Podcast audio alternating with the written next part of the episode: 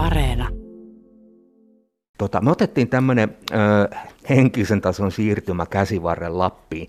Siis siihen ö, Suomineidon käsivarren kohtaan oikeastaan, kyynär, kyynärtaipeen kohtaan, jossa tota, johon saksalaiset silloin 40-luvulla rakensi tämmöisen puolustuslinjan. Mä oon kuullut sellaisenkin analyysin, että, että tota, saksalaisilla oli silloin vuonna 1944 jo vähän ehkä haisua siitä, että tässä vielä tulee suomalaisten kanssa tota, tällaiset eh, pit, pitkät ja kylmät jäähyväiset ja sen takia tätä puolustuslinjaa ruvettiin rakentamaan ja tota, Sturmbok-linjaksi tämä on nimetty. Ja tässä kolmen edellisen kesän aikana tosissaan Emil Kastehelmi kaverinsa kanssa on tota, käynyt ihan siis maastossa penkomassa, siis kartoittamassa. Mitä te olette siellä tehneet? Joo, me ollaan tosiaan maastossa tätä kartotettu nyt tuosta vuodesta 2018 lähtien. Ja se tarkoittaa käytännössä sitä, että me ollaan laserkeilausmateriaalien ää, tai laserkeilausaineiston, sitten vanhojen ilmakuvien ja tämmöisten vanhojen arkistokarttojen perusteella kartotettu tätä. Eli haettu tämmöiset niin kuin koordinaatit jokaisesta Sturmbok-linjan kohteesta ja niiden perusteella sitten analysoitu sitä linjaa ja sitä, että mitä siellä on ollut. Tota, täällä, kun ollaan sen verran kumminkin lähellä Kaakkois-Suomea, niin tulee äkkiä mieleen Salpalinja, eh, joka on siis tuo jylhiä betonirakennelmia. Tota, Sturboklinja ei ole ihan yhtä järeästi eh, tota, linnoitettu, mutta siis eh, juoksuhautoja, korsuja, tämän tyyppisiä rakennelmia siellä ilmeisesti siis on. Joo, eli puhutaan siis tämmöisestä linjasta, joka lähtee niin kuin etelästä sinne pohjoiseen käsivarren kapeimmasta kohdasta. Että täällä etelässä on tosiaan ihan niin kuin kunnollisia kallioon louhittuja juoksuhautoja, peruskalliossa olevia korsuja ja tämmöisiä. Mutta sitten kun se menee sinne pohjoisempaan päin, niin silloin tämä tota noin, niin, äh, rakenne vähän muuttuu ja se muuttuu vähän semmoiseksi tukikohtamaiseksi konekivääripesäkkeitä siellä tunturipaljakalla, joista näkee äh, kilometrien päähän. Eli, eli se on niin kuin todella monipuolinen ja tämmöinen kiinnostava puolustuskokonaisuus. Tota, tullut joskus niissä maisemissa 90-luvun alkupuolella itsekin hikeä vuodotettua rinkkaselässä, ja tota, nyt kun niitä vanhoja muistikuvia palauttaa, niin sehän on siis kyllä sotilastaktisesti ja strategisesti kyllä hyvin valittu paikka, koska tosissaan sitä on harvinaisen vaikea yllättää. Joo, Sturmbok-linja on rakennettu niin kuin nimenomaan tänne suurtuntureiden alkuun. Eli siitä näkee äärimmäisen pitkälle sinne tota, kymmenien kilometrien päähän.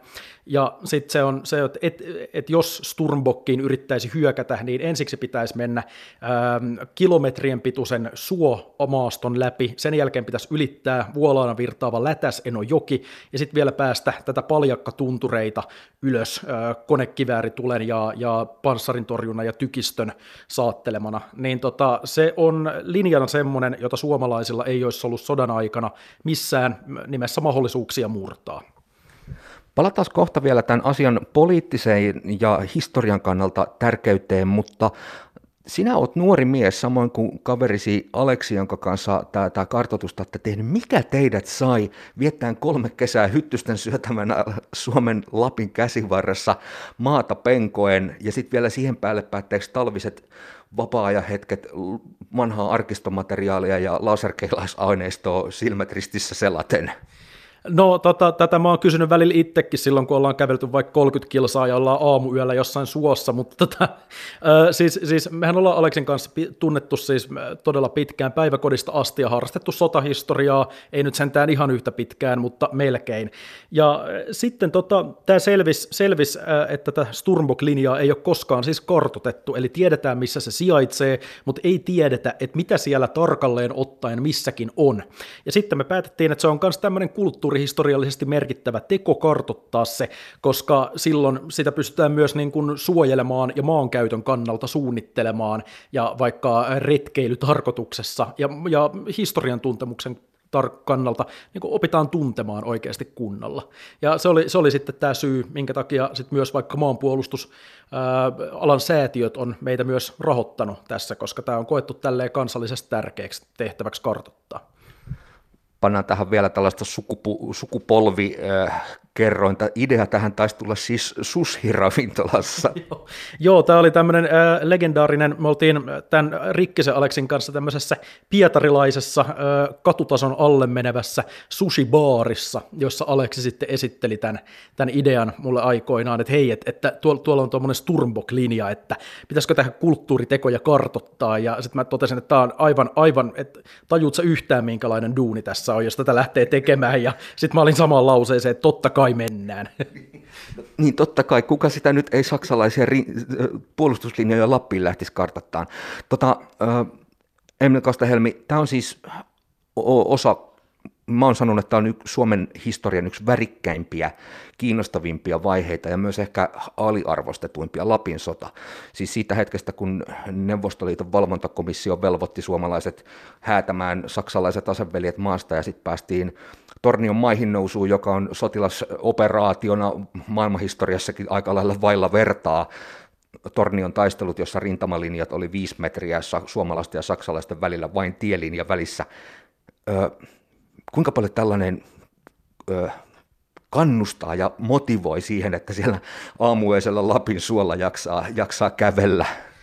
No kyllähän tämä siis oikeasti kannustaa. Tämä on tosi kiinnostava siinäkin mielessä, että pääsee tämmöisen tuntemattoman historian perässä niin kuin sitä todentamaan ja vaikka yhdistelemään myös arkistomateriaalien ja sitten kenttätodellisuuden välisiä, välisiä niin kuin juttuja. Ja äh, siis tämähän on siitä just kiinnostavaa vaikka Sturmbokissakin niin kuin Suomen historian kannalta tosi omituinen hetki, että siellä on niin kuin täys äh, tavallaan rintamasota vielä käsivarressa Natsi-Saksan kanssa, mutta koko muu Suomi kävi kävelee sitten, tai, tai menee niin kuin rauhaa kohti jo tosi pitkälti, ja tämä on vähän niin kuin sen aikaisessa mediassakin jo vähän, vähän sillä lailla unohdettu heti tavallaan jo sen tapahtumien aikana, sitten kun nämä Tornion isommat taistelut ja tämmöiset oli ohi, niin, niin sitten se, sit se vähän niin kuin jäi, ja, ja siellä sitten taisteltiin kuitenkin vielä kuukausien ajan aina sitten sieltä Sturmbokista Kilpisjärvelle asti. Tämä työ on paitsi historian kirjoitusta ja kartoitusta, niin tästä on tulossa näytteitä Ylen ta- kanaville ja Yle Areenaan. Helmikuun puolenvälin kieppeillä tulee dokumenttisarja, jossa teidän työ on kahdessakin eri osassa. Kerropa hieman siitä. Joo, me tulee siis tämmöinen tota, vaietut arktiset sodat, eli todella siis poikkeuksellisen hieno tämmöinen dokumenttisarja, jota me ollaan sitten oltu ää, Aleksin kanssa tekemässä siinä tuotannon puolella, mutta sitten siinä kanssa kuvataan näitä meidän kenttätutkimuksia, ja, ja siellä tulee vielä ilmi ää, tähän mennessä julkaisemattomia asioita myös, että se on todella, todella kiinnostava, tota, kiinnostava sarja, ja, ja ne tutkimukset on ihan omaa luokkaansa. Ja päälle päätteeksi olette panomassa kaiken vielä kirjojen kan, kansiin, eli tietokirjaa pukkaa. Joo, tietokirjaa tässä on, on, on tuloillaan kyllä myös tästä aiheesta. Eli, eli on hyvin paljon tarinoita ja asioita, joita sieltä ei ole vielä kerrottu, ja myös paljon arkistotietoja ja vaikka tietoja vankien kohtaloista ja tämmöistä, jota me sitten julkaistaan kirjan muodossa.